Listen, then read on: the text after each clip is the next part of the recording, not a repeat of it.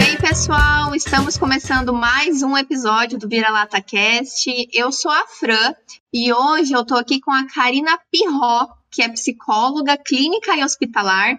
Karina, seja muito bem-vinda ao Vira Lata Cast. Obrigada, obrigada pelo convite. Primeiro, eu queria, né, já que você tá aí, vamos fazer uma introdução, queria que você comentasse sobre a sua história, né, sobre a sua ocupação, a sua atuação agora, como é que você se inseriu aí na psicologia, né? Contar um pouquinho da tua história para a galera te conhecer. Tá bom. Então eu tô 22 anos na psicologia, porque a minha busca incansável é por fazer as pessoas mais felizes.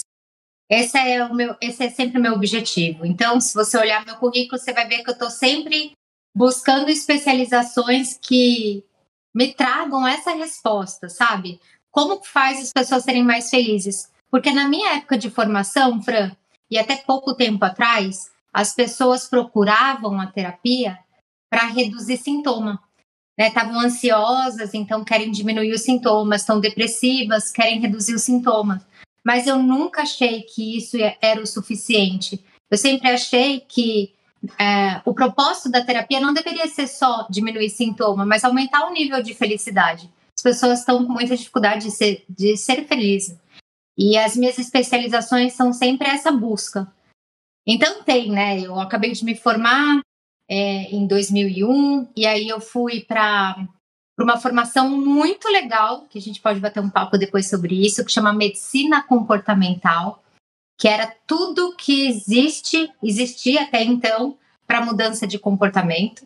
Ou seja, um remédio altera comportamento? Altera. É, mindfulness, né, que é uma técnica de meditação, altera comportamento? Altera. Então, eu estudei várias coisas que alteram o comportamento. E aí eu fiz psicologia hospitalar para estar tá mais próxima dessa história do adoecer e o quanto adoecer também impacta, também altera comportamento. E aí eu fui na busca. Hoje, até hoje, né? Estou fazendo uma especialização em neurociência para deixar bem atualizado. Mas a minha, minha busca é essa: fazer com que as pessoas que venham no meu consultório saiam, saiam melhor. Muito melhor, né? Só um pouco melhor não, não resolve. Você falou que tem um pezinho aí na, na comportamental, né? Então, creio eu que você use a TCC, a, a cognitivo comportamental, né? É assim que fala, certinho? Isso. Que é uma coisa que as, as pessoas buscam hoje, porque os médicos indicam a terapia cognitivo-comportamental, mas muita gente nem sabe direito o que, que é, né? Uhum. E, então, assim, resumindo um pouco, porque eu, quando o paciente chega. Aliás, antes dele chegar para mim. Resumindo, não, pode me explicar diferente, porque eu sei que tem diferença, tem diferença das vertentes, né? Então, tem a Gestalt, tem a psicanálise. Até a gente teve o último convidado, era um psicanalista forense e tal. E ele Legal. até pedi pra gente, para ele explicar as diferenças, mas a gente acabou se perdendo na conversa, então use esse espaço para explicar as diferenças mesmo. Tá ótimo. Então eu faço assim, eu faço um percurso com o meu paciente da seguinte forma, eu falo assim para ele na primeira consulta. Como, como que você acha que Fran, você se tornou a Fran, né? Com a idade que você tem, com a forma como você enxerga o mundo, o que que você acha que contribuiu para você ser quem você é? Essa é a minha primeira pergunta na terapia. Uhum. E aí eles começam, ah, eu acho que tem a ver com a minha família, com a minha educação, e aí eu vou explorando. E aí o que, que as pessoas vão trazendo é tudo que envolve a formação do ser humano. Então, a cultura, a religião, a sua educação, a escola onde você estudou, os amigos e inimigos que você teve, uhum. o namoro ou os desamores, é, o cachorro que você ganhou, enfim, a gente vai vendo que a nossa formação é muito rica. Eu até brinco, né? Imagina que eu estou fazendo uma poção mágica aqui eu quero fazer uma frame. Conta aí o que, que eu tenho que pôr nessa poção. E, as, e aí as pessoas vão falando. E eu falo assim, tá bom. Aí a grande pergunta é, é a seguinte: como que essas coisas que você me disse, cultura, religião, família, como essas coisas que, são, que estão aqui fora modificaram você que está aqui dentro? Aí é essa hora que gera mais, mais o silêncio, né? Como que é essa resposta? E aí várias, várias pessoas chegam perto da resposta, mas a resposta é com as experiências de vida, você transformou essas experiências em memórias. E, as, uhum. e as memórias, elas são particularmente suas, assim. A sua mãe pode ter feito A, na sua cabeça ficou B, porque foi assim que você armazenou.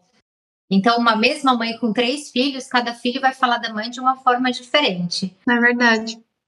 E aí eu falo, por isso que para mim não importa conhecer sua mãe, importa saber qual é a mãe que existe dentro de você, como você enxerga sua mãe, como você enxerga esse mundo, como foi se construindo a sua memória. Esse é o primeiro passo. As experiências então se transformam em memórias. E as memórias guiam a forma da gente pensar.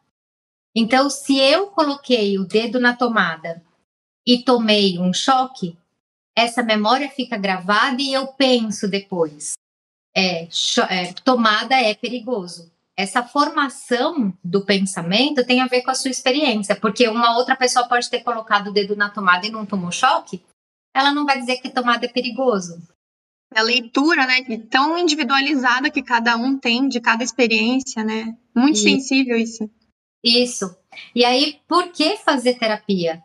Porque existem algumas experiências da Fran, particulares dela, ou da Karina, que atrapalham a vida dela. Então, por exemplo, se, se uma pessoa vem para mim, ela de repente sofreu uma traição e aquilo foi muito dolorido e virou uma memória, aí eu vou ver como que ela fala sobre isso. E aí o que ela me fala, né? Eu falo que a fala é filha do pensamento. Então tudo que alguém tá falando para mim, eu tô prestando atenção no que ela pensa. Aí ela fala assim: "Ai, relacionamentos são difíceis, né? É, homem é tudo igual". E aí você percebe pela fala dela, ou seja, pelos pensamentos dela, é, que esse aprendizado para ela vai atrapalhar a vida dela. Porque o que, que a gente faz com os nossos pensamentos? A gente projeta o futuro. Então, quando ela começar a namorar, dando um exemplo mais fácil, tô, é, ela começou a namorar. Aí ela liga para o namorado, ele não atende. Aí ela liga de novo, ele não atende. Uhum. Aí vem a memória dela lembrar. O gatilhozinho começa a arranhar, né? Já começa, consciente ou inconsciente. E aí traz essa lembrança para ela de que ela corre risco, de que pode ser que ele esteja traindo. A partir desse momento que ela pensou que ele está traindo, se ela pensa que ela está traindo, ela tem um sentimento, né, sempre grudado no pensamento. Se você pensa coisa ruim, você vai ter sentimento ruim. Então, ela pensou que vai ser traída. Ela vai se sentir, vamos dizer, rejeitada ou com raiva. E como que ela vai agir? Ela vai agir, por exemplo, com bico e brava.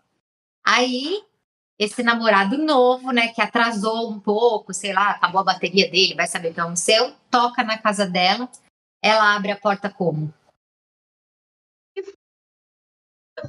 Com um bico desse tamanho, né, já dando aquela patada, e, e isso vai ter uma continuidade, porque no momento em que esse namorado novo recebe uma patada, é, ele vai responder a isso, reagir. Ninguém que recebe patada dá amor. Então ele pode se afastar ou ele pode ser grosso. E essa hora ela tira a conclusão: nossa, como ele tá estranho comigo, né? Como ele, eu acho que realmente ele estava fazendo alguma coisa, porque é, mal você já está me tratando estranho e não percebe que ela criou esse ciclo. Entende? Eu fiz um, um, um ciclo, né? E aí se fecha a terapia cognitivo comportamental, que é as suas experiências de vida se transformam em memórias, as suas memórias formam a forma como você enxerga o mundo e os seus pensamentos, e esses pensamentos vão te ajudar ou te atrapalhar na sua vida. E no consultório, eu identifico quais são os, os seus aprendizados que atrapalham sua vida, e, e aí a gente trabalha essa questão. Então, esse é assim, resumindo a terapia cognitiva, lógico, isso aí é, vamos dizer, a teoria por trás, né? Uhum. O primeiro passo é a pessoa perceber, a, entender que aquilo que ela pensa é só a experiência dela, não é a realidade. Porque se ela acreditar que é a realidade, ou seja, ele está me traindo e ela não duvidar disso, não tem o que fazer. É o fato, né? Uhum, é um fato. Aí não tem discussão. E agora, se ela chegar para mim e falar, se ela conseguir para ela mesma falar, putz, lá tô eu de novo achando que é traição. Será que sou eu de novo pondo meu carimbo nas coisas, que eu ponho meu carimbo tudo igual em todo mundo? Se ela duvidar, a raiva dela já perdeu força. Começou. Nossa. A gente mal começou, eu já tô aqui levando vários tapas na cara, porque assim, essa reprodução de um comportamento aprendido. Quando eu faço terapia, eu tenho 25 anos e eu faço terapia desde os 9, a gente já, já chega lá, né? Por que, que eu comecei tão cedo? Mas assim, isso é tão profundo e tão, tá tão no âmago, né? Que quem não faz terapia não percebe. E a gente passa ano após ano só reproduzindo nessa incessante nesse jeito de viver que a gente não percebe, né? A gente não abre as cortinas para ver o que tem lá no fundinho, que às vezes é só uma criança que não foi ouvida, ou ainda uma falta de diálogo que precisava acontecer e não aconteceu, né? Uma transparência. E esse negócio de relacionamento, né? Eu acho que é tão. Você deve lidar com isso. Cada história, né? Tão assim poxa vida, era só abrir o jogo que evitaria tantos traumas, evitaria tantos, tantos problemas e é, eu mesmo já passei isso, né, várias e várias vezes com o meu namorado, né, e ele é uma pessoa super paciente, super calma, ainda bem, porque senão não ia aguentar. Mas ele é uma, uma pessoa super, assim, ele, ele, o bom é que ele foca na mente resolutiva sempre, sabe? Então, às vezes quando eu tô lá putz, estou irritada com alguma coisa, ou ainda estou querendo briga, né? Que mulher tem dessa, às vezes puxar um, um negócio assim, tô querendo brigar. É. Ele, ele consegue co conversar comigo, assim, numa, numa comunicação não violenta. Eu, eu falo para ele que eu ganhei na loteria com ele, porque ele consegue olhar para mim e falar assim, amor, olha só, você percebeu que você tá irritada comigo porque aconteceu isso hoje de manhã e você sem perceber se está descontando em mim ou eu, você não está percebendo que eu não tenho culpa disso. E eu fico, gente, eu queria ser assim. Eu, eu queria ter essa maturidade, essa sensibilidade para lidar, né? Não só com o meu parceiro, mas com as pessoas, né? Porque a gente está sempre tão lá no fundo pautado pela emoção, Sim, pela reagindo, né? Reagindo, é nisso que eu queria chegar. Porque eu até tenho um livro que tá, inclusive, tá aqui na minha estante, Karina, que mudou a minha vida. Eu juro por tudo que é mais sagrado nesse planeta, que eu nunca vou esquecer desse livro, que é Não Leve a Vida Tão a Sério. Olha, que legal, uma boa indicação para eu ler e indicar, então. É muito. Esse livro não é atual, sabe? Ele já tem algum tempo, só que assim, o título é bem infeliz. Não, não, não, não, não faz jus ao que ele entrega, sabe? Ele tem um material rico, tão lindo, tão esclarecedor e uma leitura leve, fácil, gostosa de ler.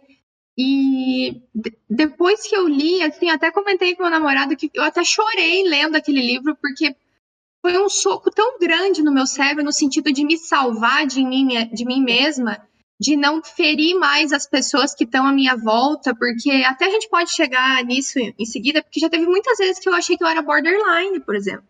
Porque às vezes eu brigava e depois eu ficava, caraca, mas por que, que eu falei isso? Uhum. De, de, não perceber que eu estava sendo tomada pela minha emoção.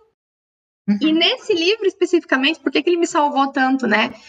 Ele me fez enxergar como a gente, na maioria das vezes e na maioria dos casos, né, de todas essas circunstâncias e situações, a gente está só reagindo. Isso. Não está agindo. E, eu, e tem uma frase que ficou muito marcada na minha cabeça, que foi, ele falou o seguinte, em todas as situações, seja briga, seja um, um evento ali no trânsito, seja alguma coisa que aconteceu, se você amar a pessoa antes, saber que dentro dela, dentro de cada um de nós, existe uma parte que é bondosa, amorosa, que tem união, que tem amor, lá, aquele, aquele átomozinho, nem que seja o menor que seja, sabe? Aquele primeiro átomo se você souber disso, que existe amor naquela, naquele complexo daquela pessoa, você não reage, você age. Então, por exemplo, alguém vem aqui, um vizinho meu, que já aconteceu, inclusive, vem aqui e bate, não, porque teu carro tá fora do lugar, porque não era pra você. Já vem assim, tesourando, né? Não, porque teu carro tá, tá, fora do lugar, a gente não pode manter uma convivência assim, porque você faz isso errado, porque isso é errado. Enfim. Oito horas da noite, a cabeça da gente já tá assim, Imagina, uma pessoa dessa vem aqui e fala, ai, porque tem tal problema no prédio, porque não sei o que, não sei o que. De ímpeto. A nossa. Prime... O primeiro comportamento é, não, eu não, inconsciente, eu não quero me sentir ameaçada. Não quero que ele pense que eu faço algo errado. Na minha cabeça é isso. Mas uhum. o que, que eu exponho, né? O que, que eu expresso? Não, mas espera aí, espera. Eu já reajo. Ao invés de eu falar, não, tá, fulano, beleza, o que está acontecendo para eu entender, né, melhor, o que, que eu posso fazer para solucionar isso, para não acontecer mais? Sabe essa linearidade que a muda completamente. tanto busca e a gente custa a conseguir essa linha de raciocínio, né? Então, esse livro foi só um exemplo, né, que eu quis dizer, mas assim, esse livro ensina a gente a não levar a vida tão a sério, né? Exato, assim, a reprogramar, sabe? A reprogramar nossas reações. Porque eu, eu fiquei tão encantada, porque ele fala assim. É, se você for ver, né, querendo até o que você comentou ali no começo, de tudo isso que a gente vive vai moldando um pouquinho a gente. A gente vai construindo camadas, né, com a nossa vida e, e a gente vai sendo o que a gente aprendeu, o que a gente viu, o nosso repertório, as nossas referências, a, o núcleo em que fomos criados. E se a gente for ver, a gente sempre tem um padrãozinho de comportamento, de reação e de ação que é nosso, da nossa personalidade. Mas será que só existe esse tipo de reação e ação que a gente pode ter? É totalmente passível de mudança e, e é aí que entra a terapia em você enxergar isso, né? Então, esse, esse livro foi um divisor de águas na minha vida, até é bom registrar aqui para o pessoal que quiser buscar. Eu vou foi ler. Um divisor de águas, sabe? Você conta essa história me lembra de um exemplo. É, eu tive a sorte, né, de, de ter rido muito na minha infância, porque meu pai é um cara muito engraçado. Assim, ele, ele é um tirador de sarro muito engraçado mesmo.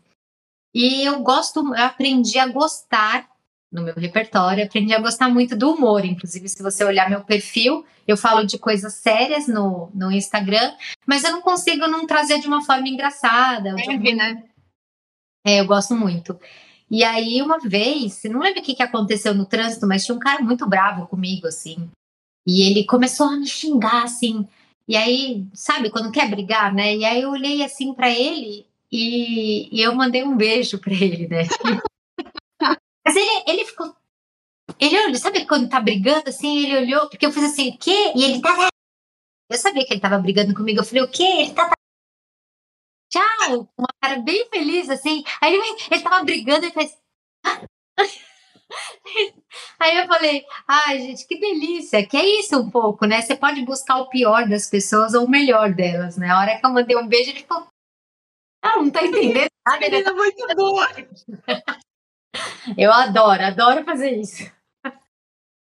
Eu vou usar isso aqui, porque o trânsito aqui onde eu moro é muito caótico. Eu já passei cada situação, meu Deus céu, assim, gratuito, sabe? Até só de mudar de faixa, o cara já vem tesourando, passa do meu lado para me xingar, já passei cada situação, eu vou usar essa, hein? Usa.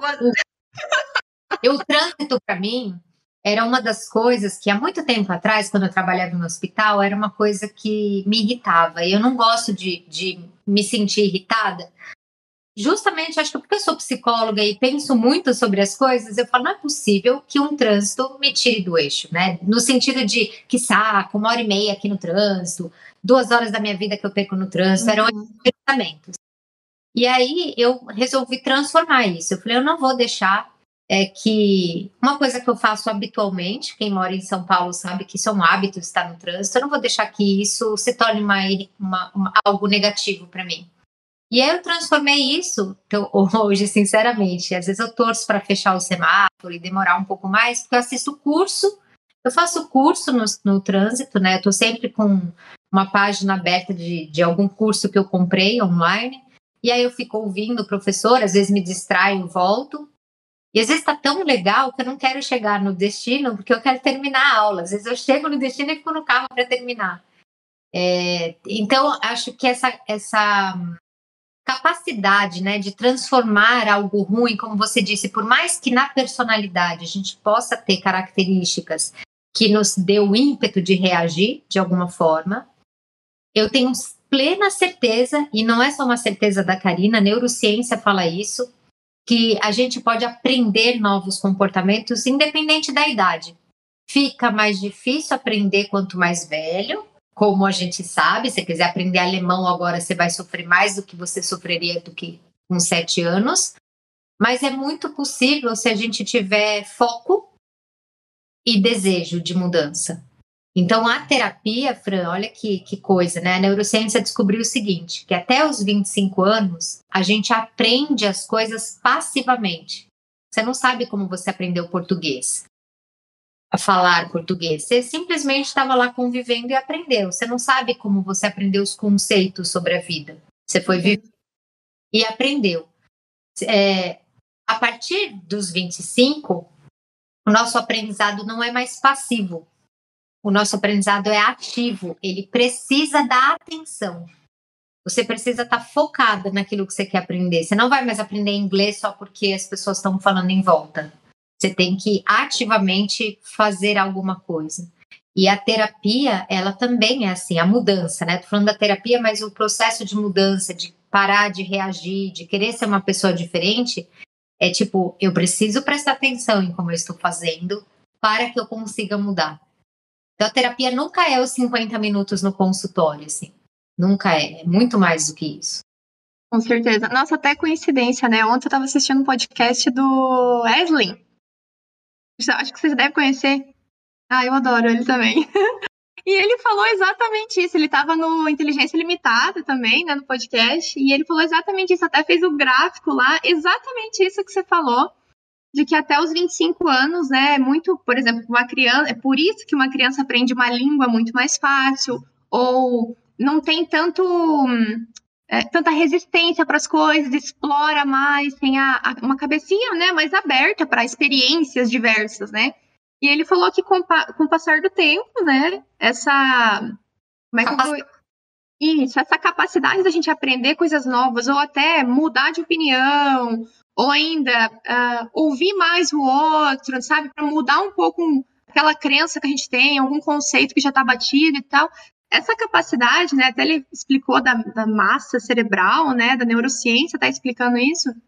Ela diminui com o tempo. Então é inversamente, né? E, e é exatamente isso. Se a gente for ver, quanto mais a gente fica velha, né? Quanto mais os anos passam, a gente fica mais irredutível. Isso. E eu tô vendo por mim, sabe? Tô mais irredutível e menos propenso à mudança e querer atingir grandes reconhecimentos, grandes conquistas. Claro, isso é natural de todo ser humano, querer prover algo bom para a família, né, conquistar algo seu e tal.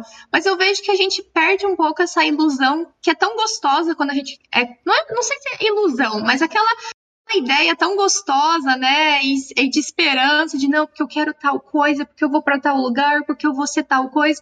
Quanto mais o tempo passa, a gente fica um pouco mais racional mas eu acho que perde um pouco essa, esse deleite, sabe? Da, de, do imaginário. E a gente fica cada vez, parece que mais emborrecido, sabe? Cada, cada um mais centrado em si. E eu acho que é aí que acontece tanto esses choques no trânsito, brigas no escritório, ah, no trabalho, porque tal pessoa não pensa igual eu. E a gente fica cada vez mais irredutível e menos propenso a ouvir o outro, né? Sim, essas experiências de vida podem ser marcantes o suficiente de tirar seu sonho, né? Então você tinha o ímpeto de empreender, aí você empreende e não dá certo, aí você tem essa experiência, aí você empreende de novo, não dá certo, você soma duas, e aí é, esse, é, essas experiências negativas vão tirando os sonhos mesmo, porque daí forma o pensamento. Ah, não adianta mesmo, a vida é muito difícil, é, eu não nasci sortudo, sabe? E aí a gente vai construindo esses pensamentos que vão enrijecendo. Daí que eu acho que a, que a terapia vem para mostrar que essa conclusão que você chegou, de novo, é, que está hoje te limitando a ser feliz, porque você não quer mais testar algo novo, né? É, isso só tem a ver com medo. É medo. Por que, que você quer tentar algo novo? Muito, muito provavelmente não é porque você não quer se dar bem. É porque você está com medo de tentar de novo e não dar certo. É, é exatamente isso. Questionar, questionar, acho que tem que sempre refletir pelo onde a gente está, né? Quando a pessoa vem, eu vou, eu vou conversando e vou percebendo onde ela está achando, né, que ela não quer mais sonhar, sabe? Ah, eu não quero mais. Hum. Eu sempre dou aquela duvidada. Hum, não é possível. Alguma coisa aí que fez ela perder o sonho dela. Vamos lá. É, não, sei, você falando agora, eu lembrei da minha psicóloga. Eu faço. Até é bom a gente conversar sobre isso, porque eu faço psicanálise faz uns dois, três anos. Eu comecei, né, aproveitando, eu comecei a fazer terapia quando eu tinha uns nove aninhos, porque eu não conseguia dormir longe dos meus pais. E aí eu fiz a TCC, inclusive, com a, com a psicóloga na época, e foi, ela foi brilhante, né? Eu lembro que ela me deu uma tabelinha e ela falava para mim assim: toda vez que você dormir na sua caminha, você coloca um adesivo. E eu falava, ai não, eu vou completar a tabelinha inteira, eu quero chegar lá e mostrar para ela, né, Maristela, mostrar para ela que eu completei a tabelinha. E eu chegava e ela, olha só, você conseguiu, que bom. Enfim, ela fez um trabalho, assim, muito gostoso comigo, eu lembro até hoje, sabe? E eu consegui, enfim, isso passou, né? Mas eu tinha muito isso porque eu achava, eu tinha muito medo dos meus pais morrerem, sabe? Eu tinha um pavor quando eu era criança, porque meus pais são mais velhos, assim, né? Eu sou a caçula. E eu tinha um pânico disso. Isso foi uma leitura que eu criei mesma. Eles nunca falaram nada. Mas foi uma leitura própria e aquilo me atordoava, sabe? E minha mãe percebeu que eu chorava muito e me levou na psicóloga. Então aí eu comecei, né? Gostei muito da terapia, sempre fiz. E aí eu parei uma época, na faculdade, quando fiz faculdade, eu parei. Dava demais, estava muito atarefada, e eu parei. E aí eu voltei faz uns dois, três anos, só que aí eu fui para psicanalista. Foi um choque, viu? Foi um baque até legal a gente conversar, porque assim, doeu e dói fazer psicanálise. É, quando eu caí na psicanalista, eu tinha um outro relacionamento, acabou não dando muito certo, e eu fiquei num buraco por três meses, assim. E ela, essa mulher, me levantou, né? Foi maravilhosa comigo, eu tô com ela até hoje, mas assim, é, o trabalho que a gente fez foi de muitas camadas. Sabe? Foi muito doloroso, né? É, naquela época eu estava muito sensível, muito fragilizada, mas foi tão profundo que eu não, não lembro de outra coisa ter me tocado tanto quanto a psicanálise me tocou, né? E aí, conversando com outras amigas, eu vejo que tem muitas pessoas que não gostam da psicanálise. Né? Por, por diferentes características, às vezes a personalidade gosta de um outro tipo de ativação ali na terapia, né, e tal. Mas é até bom eu perguntar para você, né, é... você acha que a psicanálise é para todo mundo mesmo, né? Se tem, se existe essa essa, esse aprofundamento na, na, na vertente, porque eu vejo assim, Karina, é, tanto que eu falei ali, ah, é um fato, né? Quando acontece alguma coisa, não tem o que a gente lutar contra. Então, a, a minha psicanalista tem muito essa vertente comigo, assim, de, ah, o que aconteceu, aconteceu, a gente vai lidar com o fado. E eu fico muito nessa ilusão, às vezes sofro por uma fantasia, ou algo nem aconteceu, eu já fico com medo por antecipação, então, né, por ansiedade e tal. Mas eu vejo que é interessante até eu conversar contigo, porque eu tô, eu tô sentindo uma necessidade de ir para TCC, sabe? Uhum. Eu, ve, eu tô vendo assim, não é que não, não esteja mais dando caldo à psicanálise, mas parece que eu cheguei num ponto que eu não tenho mais eu para olhar, sabe? Porque o eu ali, né, o Freud, até você pode explicar melhor, é você olhar o seu eu ali do cantinho, ver, ver o que, que você tá de fora, né? Ver a sua a locução, ver a forma que você entende o mundo, a forma que você se doeu. Mas é um ímpeto próprio, né? É, uma, é, uma, é um enfrentamento do seu eu com o seu eu, Uhum. E aí, apesar do que aconteceu, o que, que você vai fazer? E isso é dolorido às vezes, sabe? Às vezes eu fico, poxa vida, mas nesse, naquele ponto, naquela situação, não tinha muito o que eu fazer ou ainda. Por que, que isso ainda me incomoda? O que, que isso diz sobre mim? Então, eu, parece que eu estou chegando num ponto na psicanálise que talvez uma mudança na abordagem seja mais efetiva. E não sei se daria para você explicar um pouquinho melhor, né? Por que, que a psicanálise dói tanto, né? Por que, que a psicanálise é tão pesada? Tá. Assim? Tá. Olha, eu vou tentar ser bem breve e justa com a psicanálise, né? O Freud, quando ele criou a teoria, eu acho ele sensacional, tá? Sensacional. Só que isso foi é, no final de 1800. E se você pegar os médicos dessa época, e ele era médico neurologista, as pessoas naquela época fizeram teorias maravilhosas sobre o corpo humano, enfim. Não é por isso, não é porque fizeram teorias maravilhosas que a gente usa até hoje, nem na medicina e nem na psicologia. Eu acho que um, um, uma das coisas importantes é atualização. atualização é muito importante. Na época, o Freud era neurologista e ele tratava de pessoas que iam no consultório dele. Ele começou a perceber que algumas pessoas, algumas pessoas que iam lá, tinham sintomas que não faziam sentido do ponto de vista físico. Por exemplo, é, a gente sabe né, que metade, a metade direita do cérebro controla a parte esquerda e vice-versa. E de repente tinha uma mulher que aparecia com o braço direito torto, com a boca esquerda, com assim. Aí ele olhava, não fazia sentido para ser um AVC, não fazia sentido para ser outras doenças. E quando ele conversava com essas mulheres, elas se mostravam muito emotivas e choravam. E depois que choravam, melhorava o sintoma. É, grossamente falando, né? Uhum. Então, percebendo que por trás daqueles sintomas físicos existia alguma coisa a mais. E o Breuer, que era a, a pessoa que, enfim, mentor dele na época, estava trabalhando com hipnose.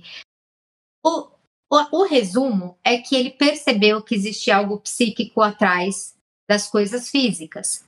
E ele foi é, estudar um pouco mais esse psiquismo, né? Fazendo as próprias teorias através das pacientes dele e olhando em volta o que, que se falava sobre isso. Na época estava se estudando muito hipnose. Ele chegou a usar hipnose e na hipnose, quando ele usava nas pacientes, ele percebia que essas pacientes iam para uma fase da vida e muitas delas traziam traumas. Então ele começou a fazer associação. Bom, então pessoas com trauma estão em sofrimento psíquico e isso pode ter uma alguma reação física. E através dessas conversas com essas pacientes, né, o atendimento, ele foi montando a teoria dele de como funcionava a mente. Aí que vem a teoria é, dos sonhos, daí que vem a teoria do id, ego e superego, como que se forma a mente, e, e muitas coisas muito interessantes, muito mesmo. Ele que fala de inconsciente, né? Uhum. Só consciente que o Freud fala e que as pessoas, até os próprios psicanalistas que não estudam muito, falam de forma errada, e eu estou te falando isso porque eu dei aula para muitos, é, muitas pessoas formadas, eu fazia para essas pessoas formadas a seguinte pergunta: me fala um pouco o que, que vocês acham que forma o ser humano, que nem eu fiz a pergunta inicial para você. E os alunos todos, né, que eram psicanalistas ou da TCC, iam me falando ah, cultura, a religião, a genética, blá, blá, blá, blá.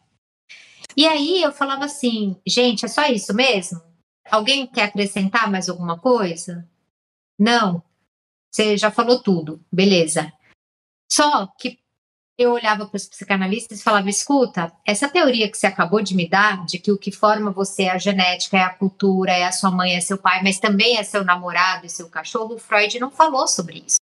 O Freud falava só da primeira infância, que a sua formação, Fran, era basicamente pai e mãe. É só isso que ele fala na literatura, ele nunca põe tia, avó, cachorro, uhum. namorado porque ele acreditava que a formação era nos primeiros seis anos, lá, sete anos.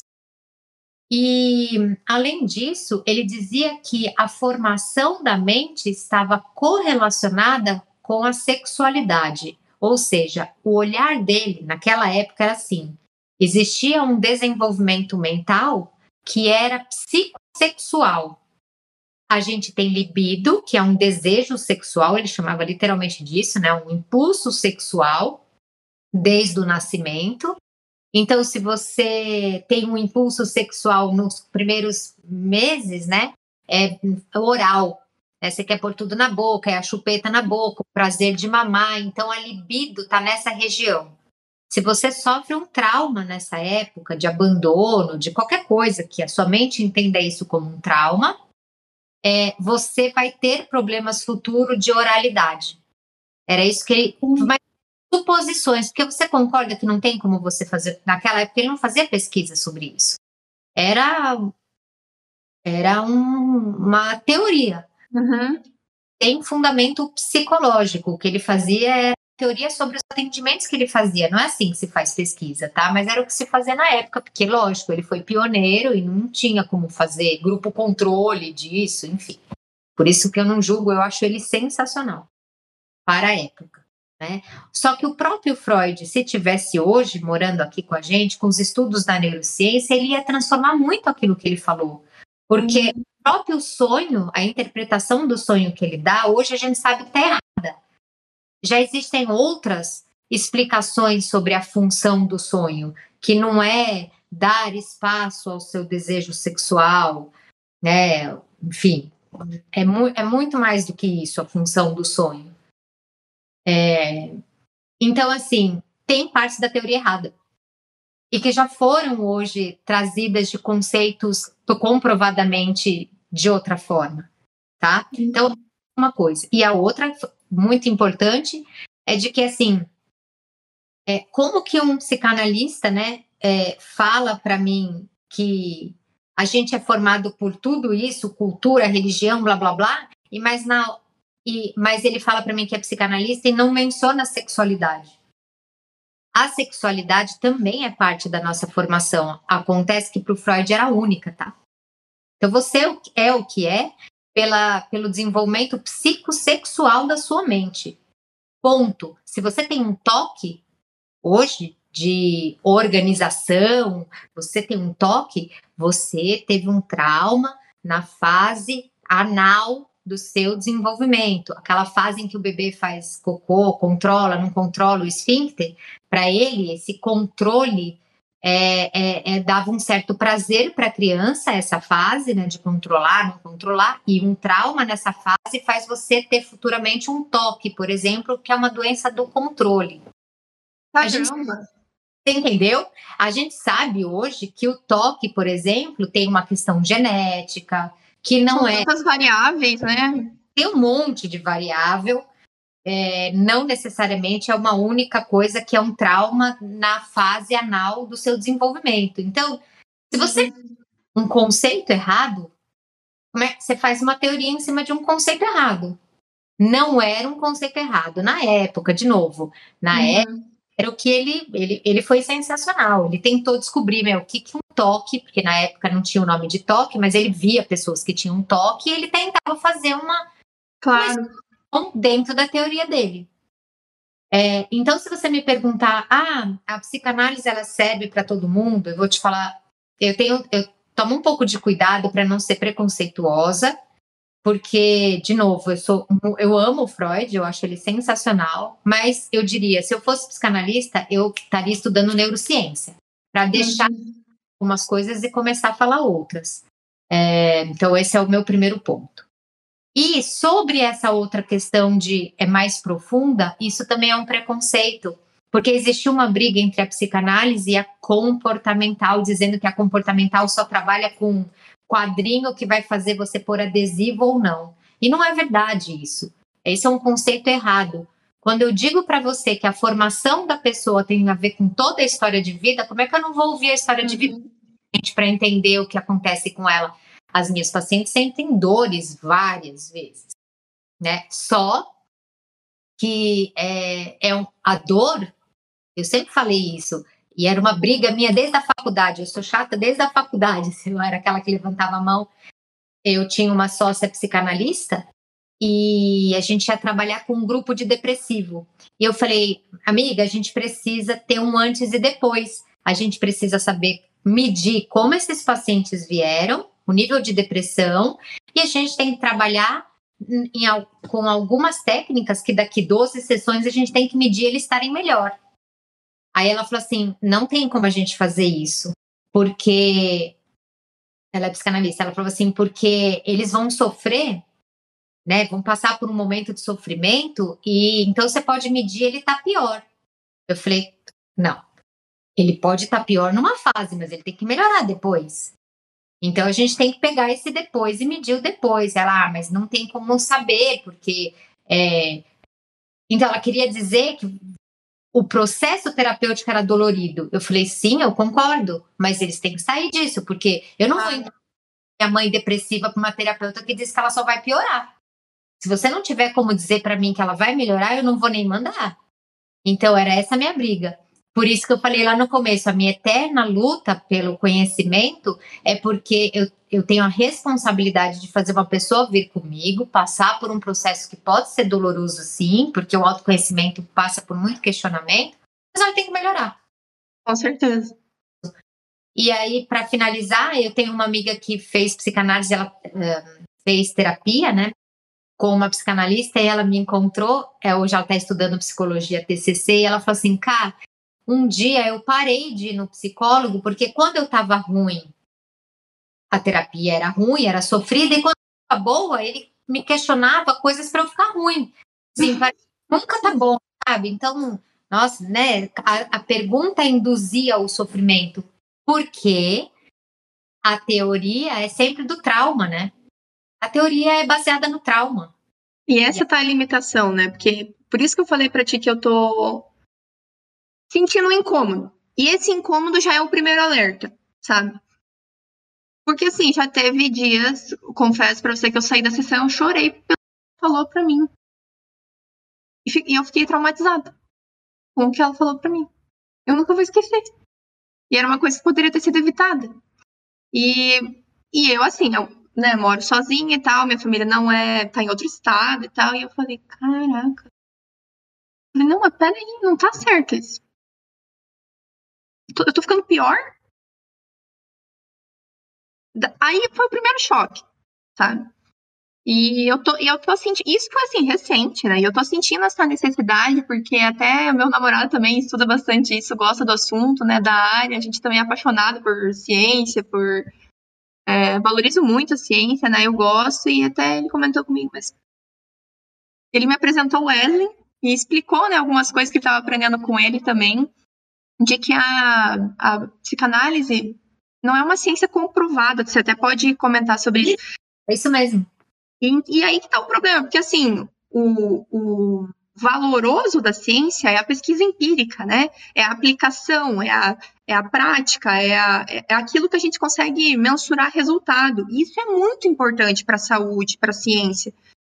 E aí, como é que alguém usa aquilo que, que tudo bem, foi importante para a época na questão de progredir a área, mas espera, não, não existe só isso, não é só essa vertente, não é só essa variável que indica toda a alteração que um paciente pode ter ou todas as consequências que aquilo pode ter.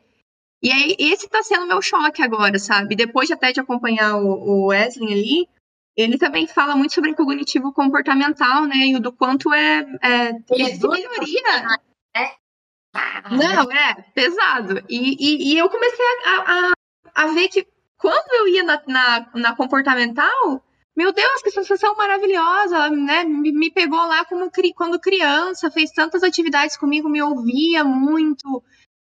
E eu melhorei. E, e aí, agora que eu tô na psicanálise, eu fico. Quando eu faço sessão, eu, fico, eu tenho que preparar, me preparar pro chumbo. Logicamente. Porque, porque vem pedrada, sabe? E porque eu mesma, sabe? É, é, olha só que loucura, né? Agora falando contigo, eu me toquei disso. Às vezes eu acordo assim, tá, o que, que eu vou falar hoje? Não tem nenhum problema acontecendo. Não tem nenhum problema acontecendo, tá vendo? Olha só. Isso é grave, né? Porque, assim, a, a, a terapia não é só quando tem problema, é só um, um espaço dela um espaço de desabafo, sabe? Também, né? Não precisa ser, putz, aconteceu isso no meu trabalho, ah, que você falou da traição. Às vezes não é, é só um espaço. Eu mesmo, por exemplo, que moro sozinho, é um espaço de conversar, de tirar um nozinho da cabeça, de ficar em paz e sair mais tranquila, né? Não é um lugar para você sair e falar, meu Deus, eu fiz Nossa, eu tenho falar problema, essa semana não aconteceu, né? Às vezes, muita, muitas vezes é assim, qual é a boa notícia, né? Uhum que, né? O que, que você observou de você? Qual é a boa notícia? Né? O que, que você aprendeu essa semana? O que, que você conquistou para você? O que, que você está pensando? O que, que você quer? É, já, né? Sempre tem. Conversa sempre tem, mas se for um, o foco no problema, sempre. É. é isso que falou, às vezes você tem que se preparar psicologicamente. Então, e, e eu, e é, eu tô vendo que a, a, a comportamental me trouxe tanta melhoria, assim, sabe? Para mim mesmo, assim, de progresso meu. Puxa, com anos sozinha. E consegui, deu certo. E hoje em dia seria outras coisas, né? Mas eu tô vendo que eu acho que isso talvez seja uma das mudanças que o ser humano pode conseguir pelo, é por meio da terapia. Porque a psicanálise vai botar você em reflexo, botar você com você, e você vai ter que lidar com, esse, com, esse, com essa bucha. E será mesmo que talvez essa seja a melhor forma de lidar com os problemas ou com as coisas que acontecem? Eu não sei, sabe? Eu tenho um, eu tô criando algumas críticas com a psicanálise, mesmo não sendo psicóloga, mas por conta da minha experiência mesmo de ter sido bem dolorosa, me ajudou numa época que eu precisei, mas agora eu tô vendo uma necessidade de uma, uma outra intervenção, sabe? É, e... eu não vou generalizar da psicanálise, embora eu tenha falado é, sobre o que, que ela se propõe, a época em que ela era, e eu fiz a minha crítica sobre atualizações e forma de fazer ciência, ponto. Quando que uma, uma psicanálise, por exemplo, pode fazer bem? É, quando o psicanalista é um ser humano muito especial e está muito afim de te, te, ajudar, sabe? E às vezes você quase nem percebe a teoria, porque ele. Uh, o instrumental dele está mais rico, as experiências dele de vida, ou até as formações extras que ele fez, deu a capacidade dele é, trazer para você um lugar de conforto, de autoconhecimento que não seja só esse do foco no problema. Às vezes, é, eu falo que tem, existem alguns psicanalistas, ou até cognitivistas, tá? É que a gente está falando da psicanálise, tem minha crítica também. É, às vezes o psicanalista é mais psicanalista do que o próprio Freud, sabe? E essa que é uma grande questão, assim, as pessoas se escondem meia dúzia de página que leu, não leu profundamente, entendeu mais ou menos, saiu da faculdade, não fez mais especializações, e na verdade ela se diz psicanalista. E sabe, então a gente tem que tomar cuidado também com o profissionalismo do, do profissional, você tem que saber é, quando você procura um terapeuta, acho que uma dica é, como a gente faz com o médico, é saber o que, que ele fez claro. na vida, sabe? Saiu da faculdade, está estudando, dá uma olhada no tipo de formação, se tem uma formação atualizada sobre as coisas. Tem um monte de psicanalista estudando neurociência, tem. E aí, esse, essa pessoa que consegue rever os conceitos e, e, e né, buscar a atualização, a forma de atuar diferente, provavelmente tem uma psicanálise mais atualizada, deve ter, tá? Eu não estudo, então eu não consigo falar, mas muito provavelmente tem informações hoje que falam, olha, o Freud era assim, mas isso era no final de 1800. Uhum. Hoje a gente tem esse conhecimento de neurociência, então a gente trabalha mais dessa forma. Muito provavelmente tem. Então acho que é bem importante a gente saber quem é o profissional que está atendendo a gente. É, não, é importante delimitar isso também, porque assim, eu também, eu, por experiência mesmo, como paciente, tenho vários elogios para psicanálise, me tirou de vários buracos, de me dar força, né, para encarar problema, enfim. Mas eu digo que, assim, é, deve existir vários profissionais excelentes da psicanálise. Mas eu falo sobre a minha experiência, né? Uhum. Então, e é, e é perigoso isso um pouco, sabe, Karina? Porque, assim, se não é uma, uma ciência comprovada, né, como é que a gente consegue mensurar resultado? Como é que a gente consegue ver a aplicação disso? E aí, puxando um gancho para outra, outra pauta já, né? Tem, existe muito charlatão nesse meio. Você vê, por exemplo, coach, que eu já vi aí, né? Coach quântico. Ah, o cara era engenheiro, virou coach quântico, fez uma imersão de dois dias, virei coach quântico. Eu tenho severas críticas com isso, admito. Imagine você. Coach quântico, ou vira coach de carreira, coach de não sei o quê, Aí até quero a tua opinião sobre essas terapias mais alternativas, né? Assim, meio que pegando, generalizando aqui só para iniciar o assunto. Reiki, Teta Healing, constelação familiar, todas essas coisas que é o tocante é aqui, mas o resultado pode ser tão benéfico quanto caótico, né?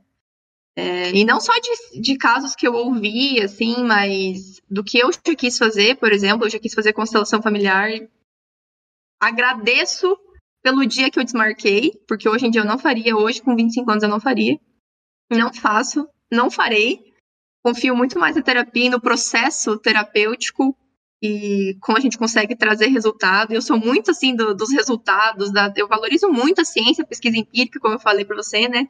Porque é só a partir disso que a gente consegue dar validade para um estudo, né? Então, é difícil assim a gente achar um, um, profissional que seja tão íntegro, honesto e capacitado e esteja realmente disposto a fazer e trazer transformação na vida daquele paciente, né? Qual que é o teu, teu posicionamento sobre reiki, teta healing, coach, constelação familiar? Eu falo assim, né, para os meus pacientes quando eles perguntam, é, eu não consigo discutir alguma coisa que não tenha comprovação, porque vai sair do meu papel. Então, se você falar que é, eu vou fazer a constelação familiar e tem um lado espiritual lá, e espiritualidade, no sentido que eles dão lá, eu não consigo trabalhar, eu não sei se é sua vida passada ou se eu não sei, eu não eu não posso falar sobre isso. E assim, o que eu falo para as pessoas no meu consultório é assim: tem muita coisa dessa vida, eu não sei se tem outras vidas, tá? Eu não vou saber dessa vida tem muita coisa para ser trabalhada. Então, se você quiser trabalhar com outros profissionais para alcançar coisas que você acredita, eu, eu não consigo fazer isso aqui. Né? Não é da psicologia e, e não é meu, não é da minha característica. Tem muita coisa para se fazer dessa vida, sabe? Já é coisa demais. Então, o que não tem comprovação científica, eu tenho mais dificuldade. É uma limitação minha ou é uma escolha? Não, não é uma limitação, é uma escolha mesmo. Eu sou uma pessoa pautada na ciência, então, se não tiver comprovação, se fizer bem para você, eu falo, fez bem? Ai, que bom, que legal. Mas eu não vou indicar alguém só porque fez bem para você, porque vai claro. ser uma mas é isso, eu não indico o trabalho que não tenha, que não tenha, né, não esteja pautado em ciência. Assim, nem na parte física, né? Nem na parte física. Olha, eu tenho um câncer e existe uma pessoa que faz tratamento espiritual. Vai lá, se você quiser, mas assim, toma seu remédio, né? Tem coisa comprovada já que aumenta a sua chance. Exato. De... Então, vamos fazer o que tem é, comprovadamente resultado, mas se você quiser associar com algo que você acredita e vai te fazer bem, nossa, o ser humano tem uma capacidade de transformar a fé em algo positivo, vai lá. Né? É. é, não, o perigo só. Isso é uma opinião minha mesmo, assim. É atribuir todo o seu sucesso e confiança e melhoria a uma terapia alternativa que poxa vida, a gente está em 2022, assim, será que a medicina ou a psicologia, a neurociência, a ciência em si, a saúde em si, já não trilhou um caminho árduo para trazer melhoria? Como é que eu vou só me, me agarrar em uma terapia alternativa que pouco me diz e quando me diz, me diz algo que eu posso duvidar?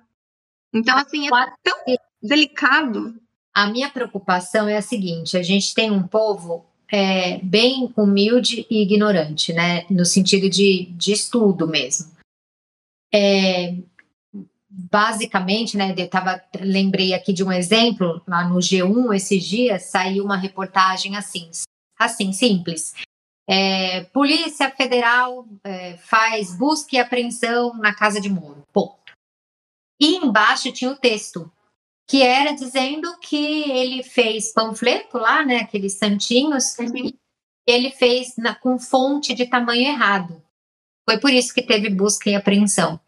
Só que ninguém lê a, a letra pequenininha, então você vê os comentários, é assustador, porque as pessoas, ai, agora foi preso, agora vai ser preso, aqui se faz, aqui se paga, tal. E aí eu penso assim, gente, é muita ignorância, né? Então, com um povo que só lê manchete e não lê a, a, o texto, não, não quer, não consegue, né? Não é que não quer, não consegue buscar informação, porque, enfim, né? Estudaram onde, se é que estudaram. Para esse povo, como é que você pega um psicólogo que fala que tem informação numa coisa que não tem uma base científica? É muito sério isso. Se fosse a portinha vendendo tarô e não sei o que, eu prefiro, porque não é uma psicóloga falando que faz que no momento em que você fala que você é psicóloga e faz algo que não tem comprovação, não tem como o paciente saber que não tem comprovação, ele nem sabe como que se faz ciência. Estou falando na nossa população e lógico que tem exceção. Então a pessoa entra no seu consultório sofrendo, quem, quem vem buscar a gente não vê porque está feliz, ela está sofrida e ela está olhando para você como a, a possível ajuda dela. E aí, tudo que sai da minha boca tem um impacto muito grande para a pessoa que está esperando me ouvir. Ela está aberta para me ouvir, ela está dolorida.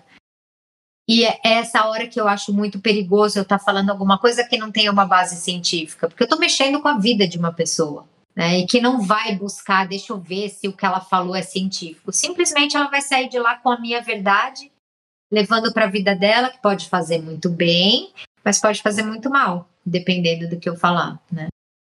É. Então é isso. A Márcia sensitiva, por exemplo, que eu morro de rir com, com ela, mas ela não pode falar que ela é psicóloga. É entendeu? E falar para você que data que você nasceu, não larga o seu marido agora que ele não vai te fazer feliz. Ela não pode ser psicóloga fazendo isso, ela pode ser vidente, mas psicóloga não. Entendeu? É. Isso que eu fico, assim, preocupada, né? Não, mas trazendo agora um pouquinho mais para sua área, né, de, dos, dos pacientes que você tem um, a, a tônica ali, né, mais em depressão e ansiedade, eu vejo que não só pela pandemia, sabe? Isso foi potencializado e até você pode comentar um pouco melhor. Mas antes mesmo da gente estar tá gravando, eu estava conversando com nosso colega aqui e de que assim existe um, eu não sei se existe um existiu e existe um catalisador disso, né? Mas por exemplo, a gente que trabalha com rede social ou né, necessariamente precisa estar ali no digital todos os dias, né? Tem o marketing que, querendo não, te engole praticamente.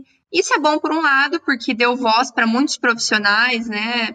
Mostrarem o seu trabalho, mas também deu espaço para muita gente falar um monte de groselha e coisa que, pelo amor de Deus. Mas assim, deu espaço para as pessoas, só que ao mesmo tempo parece que adoeceu né, uma população. Trouxe. É, eu estava falando da tecnologia, né? Ao mesmo tempo que trouxe muito benefício em questão de estudo, parece que trouxe também muita dor, muito sofrimento, muito, muita comparação, muita uh, dificuldade, né? E, e, parece que a pandemia, eu acho que foi um, um catalisador disso, podemos dizer assim, para muita gente precisar de ajuda, né? Eu, eu, lembro que eu, quando deu o Covid, assim, tava aquele caos generalizado lá em março, eu lembro que foi março, assim, abril. Eu fiquei 20 dias dentro de casa sem pisar na grama. Tava com os meus pais na época também. E aí, depois de uns 20 dias, até minha mãe comentou assim: não, vai lá pegar um solzinho, pelo amor de Deus, você vai ficar doente por estar em casa, né? E aí tá, deu, dei uma saidinha assim, na, fiquei no sol, pegando um sol em casa e tal. Mas eu vejo assim, como isso afetou e mudou não só a questão social, né, de civilização, ali as novas formas que a gente aprendeu de viver, mas como isso mexeu aqui, né? Como a gente viu coisas que a gente até então não tinha visto, percebido em nós mesmos e perdeu um pouco esse pudor para procurar ajuda, né? Procurar profissionais que estão ali para te auxiliar, né? E eu não sei como é que foi isso para vocês na época, né? Se nossa, pipocou muito caso, querendo ou não, tem que ajudar todas as pessoas ali, só que isso deve ter proliferado na época de uma maneira exponencial, assim, né? Então, assim, é... hoje a gente é o primeiro país do mundo em casos de ansiedade. Então, somos o país mais ansioso do mundo. Nossa, não sabia. Uhum. E somos o quinto maior país, é, o quinto maior em depressão. Então, a gente está num ranking muito ruim. É, então, assim, tem a pandemia, com certeza, tem várias outras coisas que, que pioraram, né? Mas para não falar especificamente do Brasil, vou te falar uma coisa interessante, é, que pode ser uma coisa até legal para você saber também. Existe uma teoria que fala que é a teoria mais aceita, tá? É desde 1980, mas é a teoria aceita até hoje nas grandes universidades como Harvard e tudo mais que a, a personalidade, 50% da nossa personalidade é formada geneticamente. É como se a gente nascesse com um chip, né? De, de como a gente Se você pensar, faz sentido, porque muitas vezes alguém que já comprou um gatinho ou um cachorrinho, quando você vai comprar e observa, você consegue observar o comportamento. Tem o mais quietinho, tem o mais agitado, uhum. bravinho. Então, desde que nasceu, mesmo sem a experiência de vida é, aqui fora, a gente já vem com a carga genética, né, dos nossos pais, enfim. E aí se descobriu cinco características genéticas, tá comprovada já através de pesquisa, de grupo controle e tudo mais. São cinco. Essa teoria chama Big Five. Eu vou passar ela bem rapidinho e vou parar no item que é o mais importante. As características genéticas são o quanto você, Fran, é, nasceu mais aberta a novas experiências. Tá? A gente ou nasce um bebê aberto a novas experiências, ou seja, é um bebê que futuramente é aquele que é curioso, ele pega o brinquedo, ele gosta de entrar na escola para conhecer novos amigos, ele muda de escola com, com, sei lá, mais facilidade, porque ele gosta do novo. É o adulto que muda de restaurante porque quer conhecer um novo sabor, quer viajar para diferentes lugares e tudo mais. Ou abertura para experiência. Ou essa pessoa pode nascer, não é só 8 ou 80, tá? Existem graduações. Ou você pode nascer fechado a novas experiências. Então, o bebê que prefere só o colo da mãe, que se assusta com coisas novas, que prefere comer a mesma comida, é, sabe? Que assim, que é o adulto depois que gosta de viajar sempre para o mesmo lugar, porque tem medo do restaurante errar e tudo mais. Então, essa é a primeira. A segunda característica é, vou dar o um nome aqui, porque em, em, português é ruim, mas é como se fosse o quanto você é voltada a resultado você é disciplinada. Uma pessoa disciplinada é quando o professor diz assim na sala de aula: olha, pessoal, dia 24 de setembro agora vocês têm que entregar um trabalho. Se você é muito disciplinada lá na ponta, você já está fazendo grupo de WhatsApp, já está, pessoal, vamos dividir a tarefa tal. E no dia 24, com certeza, você vai entregar esse trabalho. E tem aquele seu amigo, que é o oposto, indisciplinado, que no dia 24 fala. né? E quando você diz para ele, não, o trabalho, né? Que era para hoje, ele não fica nem nervoso, porque ele já é assim. Então ele fala, ah, putz, nem sabia que era hoje. Oito, tá, mas tem graduações. É, a gente tem o extrovertido, que é, olha só que legal, o quanto você recarrega a sua energia estando com os outros. Que interessante. Olha que legal, o extrovertido não é o só felizão, é o quanto você recarrega a energia, a energia quando está com os outros. Ou o introvertido que recarrega as energias quando está sozinho. Então ele até vai numa festa na sexta-feira, mas ele precisa do sábado e domingo na Netflix para descansar, porque senão a energia dele foi embora. Também tem graduações. Aí a gente tem o, amabilidade, que a gente chama, que é o quanto o bebê, que depois é uma criança e um adulto, que é, é empático com o outro a ponto de se preocupar com o outro. Então, a Fran, é, sei lá, tá passando um problema, ou eu quero falar uma coisa para Fran, eu quero falar alguma coisa, mas se eu acho que isso vai deixá-la triste, eu não falo. Então, quando a pessoa é muito amável, amável até demais, ela vai numa loja e aí a vendedora foi muito legal, ela fica morrendo de dó de não comprar nada, sabe? Ela é capaz de comprar só para não deixar a pessoa sofrer. Como eu disse, 880, o oposto seria uma pessoa combativa. É aquela que atropela você. Ela não tá nem aí com a sua opinião, né? São os grandes ativistas políticos, são muito comba né, combativos. Você fazer um debate político, você muito combativo, porque você vai acabar com seu amigo e não quer pensar no, no emocional dele depois. E aí, a gente chega na última característica que é muito legal, que chama neuroticismo. Que eu diria, olha só, olha só, é uma característica genética você nascer com maior ou menor, menor grau de estabilidade emocional. O que, que significa isso? Que um bebezinho que futuramente vai ser um adulto, esse bebezinho ele passa por um problema. Todo mundo, quando passa por um, por um problema, sai do eixo, ou seja, fica instável emocionalmente. Mas Se você tem um grau de instabilidade muito alto, ou seja, um grau de neuroticismo alto, você não consegue voltar. Algo de ruim acontece com você e você fica, você fica, você fica remoendo, ruminando aquilo.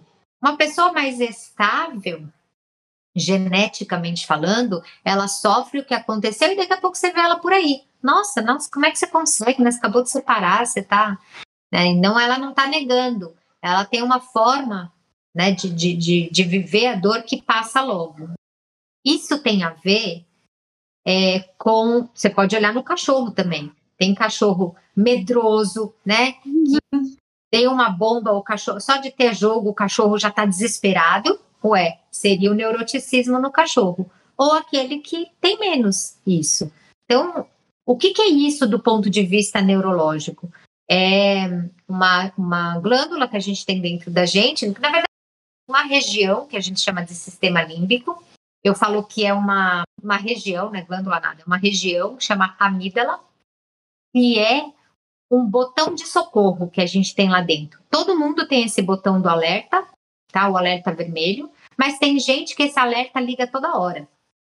Tá? Então, eu falo, eu falo assim com meus pacientes, até faço o alerta vermelho, né? Todo mundo tem, mas quem é mais é, instável emocionalmente precisa de menos problema para ligar o botão. Uhum.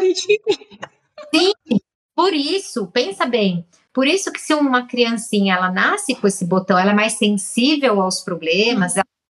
né?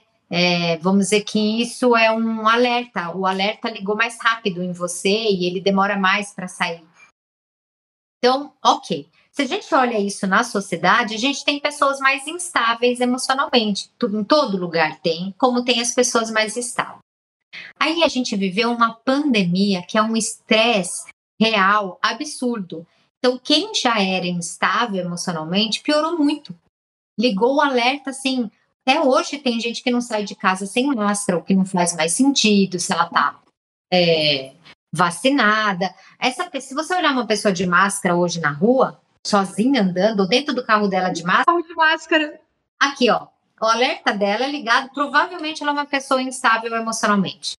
É, hoje é mais fácil de saber. É, porque não faz mais sentido, já tem informação sobre isso, né? E então a gente teve essas pessoas que naturalmente, naturalmente não, que por conta da pandemia pioraram muito a instabilidade. Então quem já era ansioso piorou demais. Essas pessoas ficaram dentro de casa e as instáveis se encontraram com as estáveis e elas ficaram, não ficavam tão perto antes, né? Então, mesmo os casais, né? Você tem alguém que é mais instável, alguém que é mais estável, de repente estavam os dois juntos o dia inteiro, que não era assim que se vivia. É um outro problema.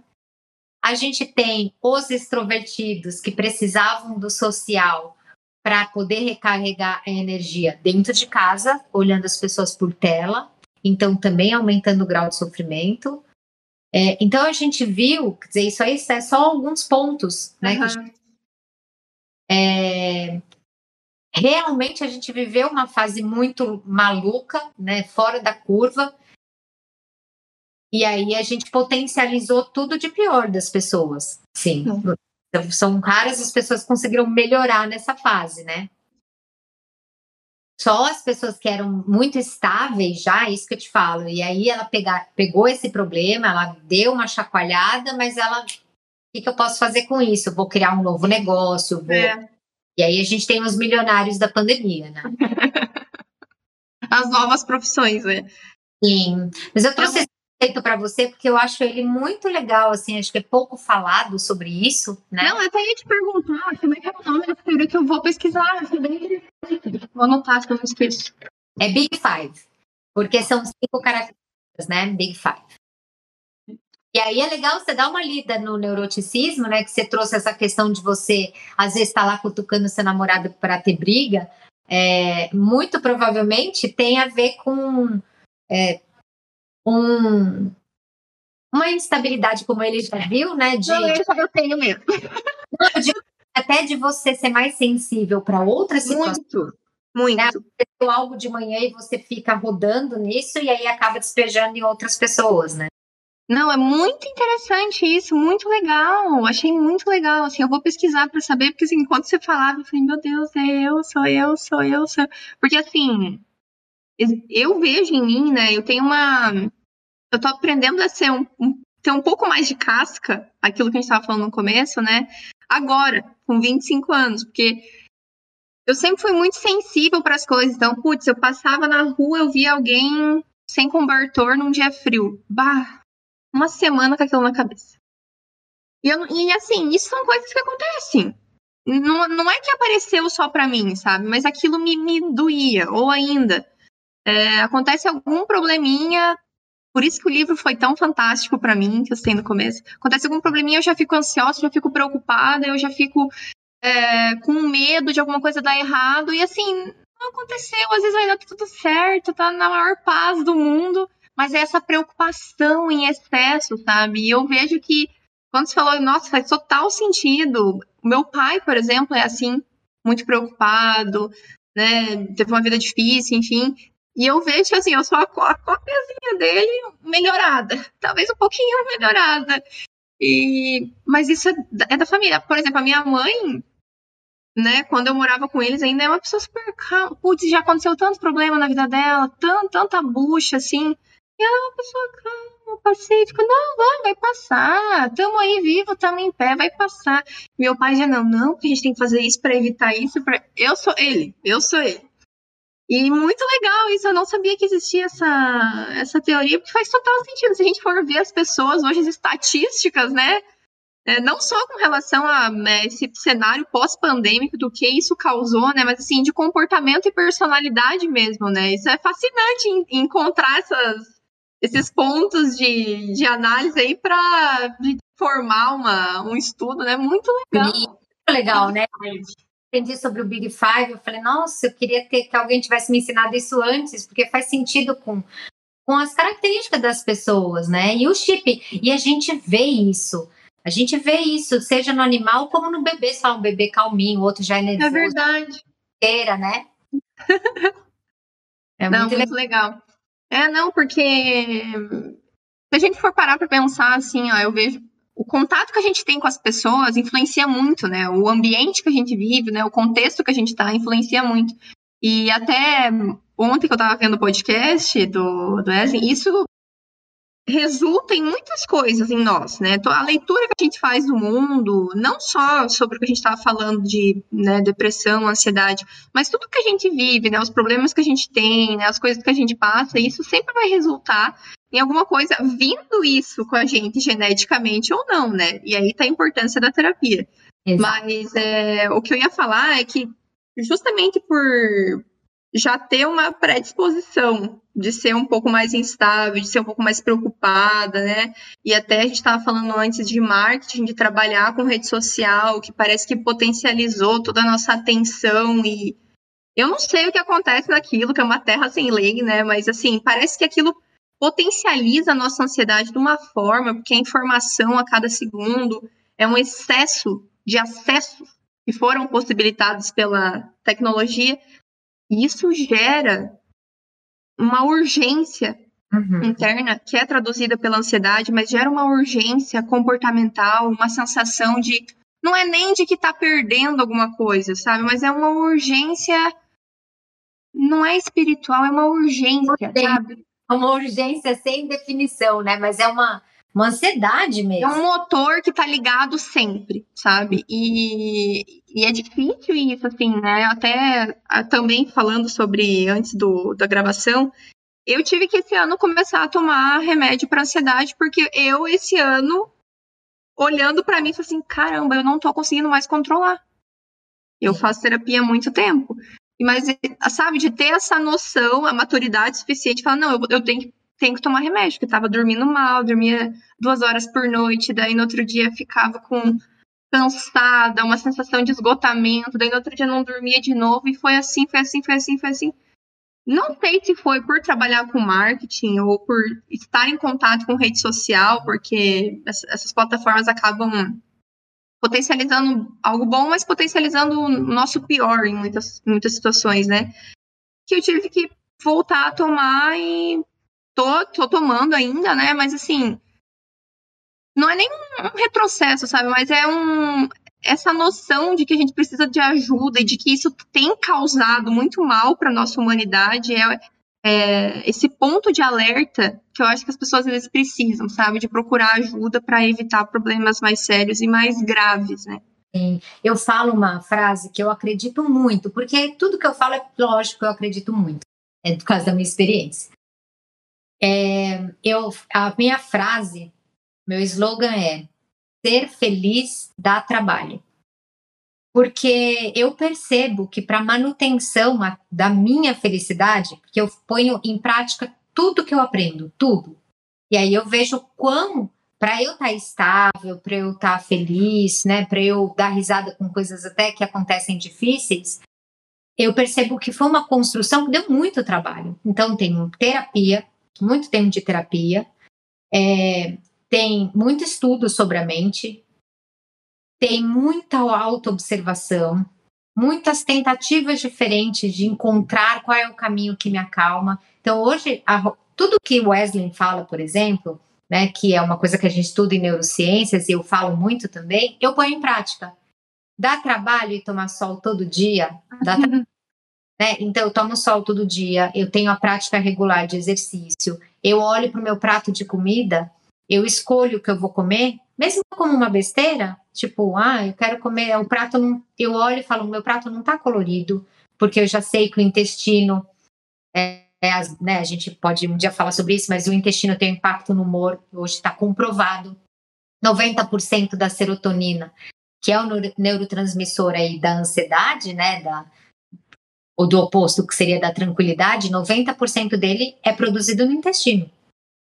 E, sabe? Então, se a gente não cuida do intestino, a gente tem um impacto no, no humor, se a gente não cuida do sono, é mais importante a pessoa dormir bem do que ela fazer terapia. Se alguém fala para mim, eu tô dormindo super mal, eu falo assim, ó, então nem faz terapia, vai dormir. Vai dormir. Dorme oito horas por noite e não é para dormir às quatro ao meio-dia, porque os estudos mostram que você já teve um impacto que não dá para eu ficar falando que é muita coisa aqui, mas um impacto muito negativo. É dormir das 11 da noite, no máximo meia-noite, às 8 da manhã. Se você não está fazendo isso, é, você vai gastar terapia mais anos. Porque, sabe assim, é a mesma coisa que você está comendo açúcar indo na nutricionista. Você fala, cara, não, não, né?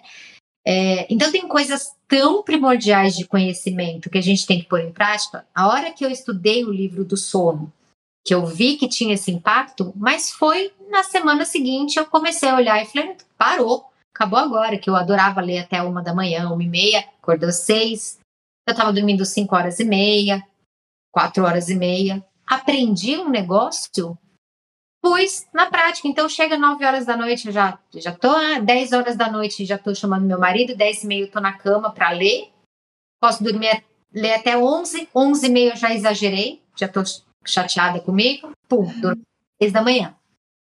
É, então, assim, essa frase ser feliz dá trabalho é porque se você, Fran, é, quiser, por exemplo, mais para frente conseguir ficar sem medicamento, tem muita coisa para ser feito antes de chegar no medicamento, sabe? É que a gente acaba não fazendo as coisas e aí, lógico, eu sou super a favor da medicação, super, porque a gente sabe que a ansiedade crônica, ela é neurotóxica, ela faz mal pra, para o cérebro, então tem gente que fala, ah, eu tenho medo de medicação e tá depressiva. Eu falo, a sua depressão é neurotóxica, ela é mais tóxica para o cérebro do que a medicação. Esse era o meu caso.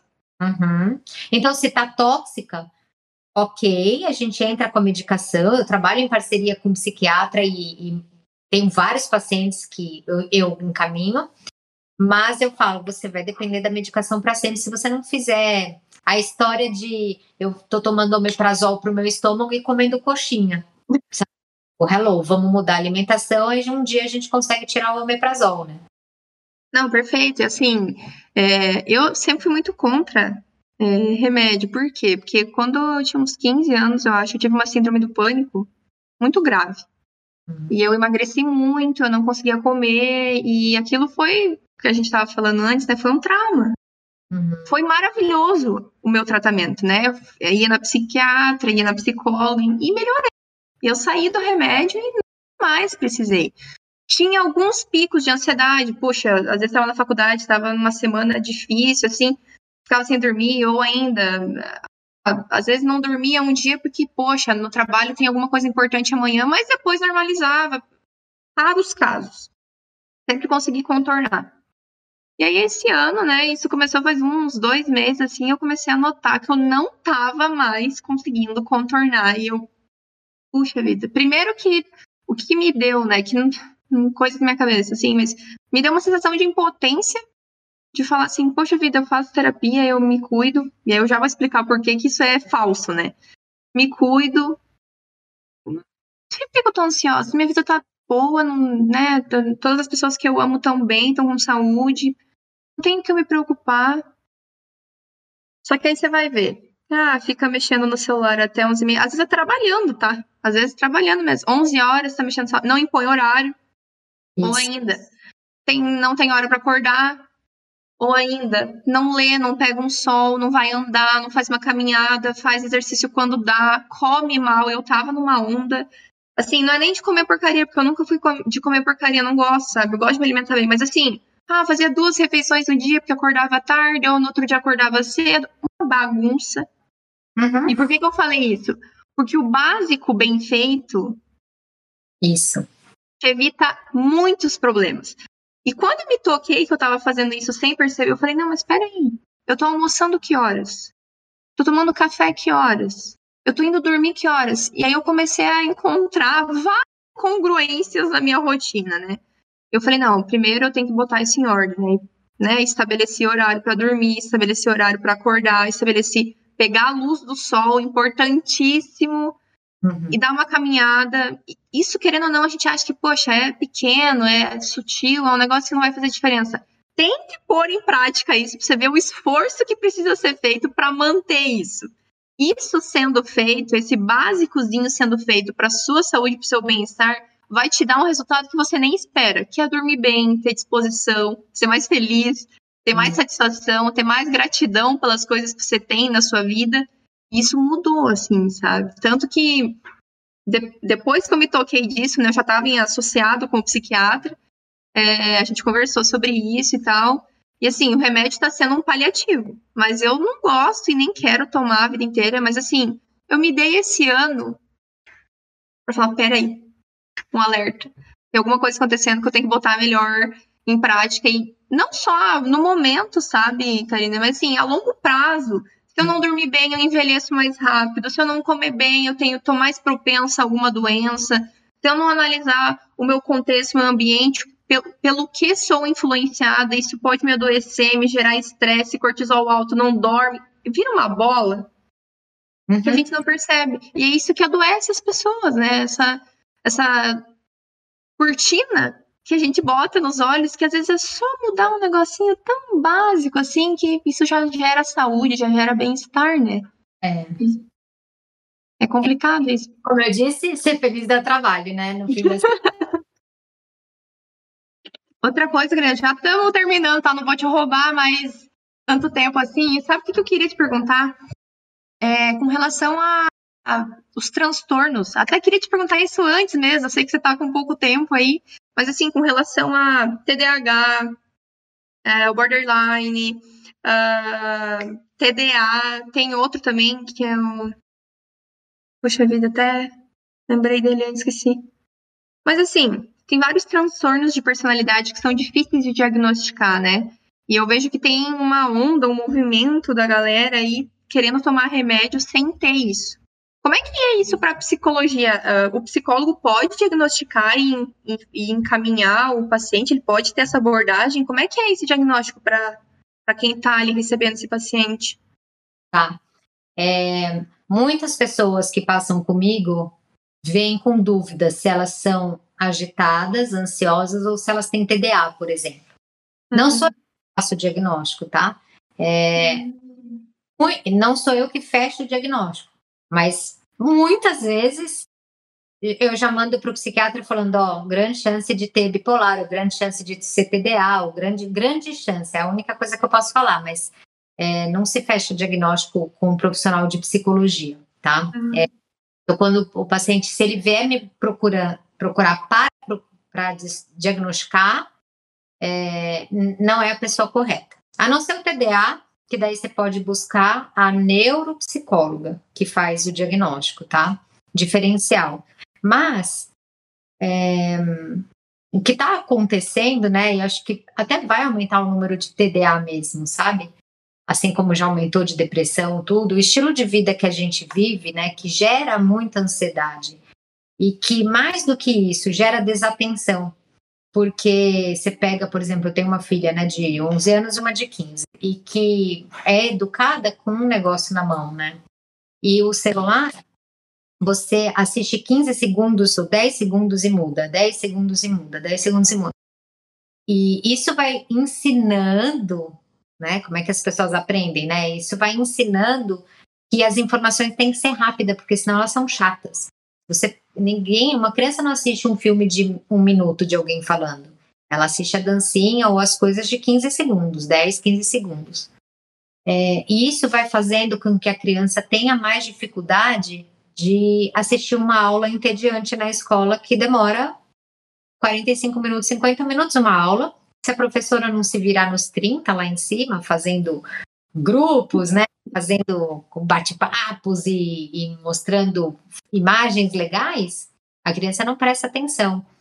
Então você está treinando as crianças para serem mais menos pacientes, vai, ou mais desatentas, é, com menos foco. E isso vai ter um impacto futuramente. Então não é só que as pessoas estão buscando remédio para salvar, elas realmente estão se sentindo muito agitadas, com foco menor, essa vida que a gente transforma a nossa casa em trabalho, como você disse, chega 11 horas da noite, você ainda está trabalhando, você está, mas você está cansada. E isso te faz errar mais as coisas, esquecer é. E isso faz a pessoa falar: Nossa, eu estou tão esquecida, nossa, não estou conseguindo me concentrar. Que é a vida que a gente está levando, que está trazendo sintomas muito parecidos com essas doenças. Né? E que se a gente não cuidar, como você estava dizendo, né? Se a gente não prestar atenção, não desligar o telefone, não perceber o que está acontecendo com a gente, a gente vai ter mais casos de ansiedade, de TDA, de borderline não, porque borderline é um transtorno de personalidade. Não, você não desenvolve um transtorno de personalidade, tá? Mas uhum. o humor é, a, a gente desenvolve, né? A gente pode nem ter geneticamente propensão para ter ansiedade, pode ser é, não ser neurótica, né, no sentido do neuroticismo, você pode nascer super estável e ter uma vida super desordenada e virar super instável e precisar de medicamento.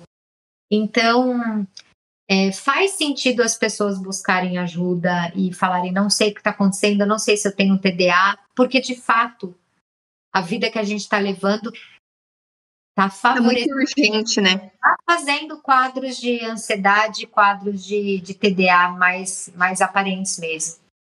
Então é uma preocupação genuína, né? A minha preocupação é que as pessoas saibam fazer diagnóstico. Hoje, inclusive, né? É, eu vou deixar até gravada uma live falando da diferença entre ansiedade e TDA lá no Terapia no Insta vou deixar gravada justamente porque as pessoas estão buscando. E aí, eu não sei se essa é a minha agitação, eu estou muito desatenta, então eu vou dar algumas dicas para a pessoa saber. E aí, é, que a gente tenha profissionais capacitados para fazer esse diagnóstico, que não é um diagnóstico fácil, não, porque muitas coisas se misturam. É, com certeza. Mas aí, tem gente dou remédio para TDA para aumentar foco para produtividade em faculdade, essas coisas, ou e aí isso aí já é um outro problema, né? Que daí são os abusos da medicação. É, não, com certeza. É, eu vou encerrar, Karina, porque eu sei que você tem compromisso, mas quero te agradecer pela participação, por ter vindo aqui conversar com a gente. Foi uma conversa muito gostosa, me senti muito à vontade com você. Muito obrigada por ter vindo e vamos marcar algum outro dia para você vir aqui para a gente conversar de novo, continuar nossos papos, contar as experiências, mas é isso, quero só te agradecer e desejar um bom trabalho. Eu que agradeço mesmo, foi uma delícia falar com você, conhecer também essa história.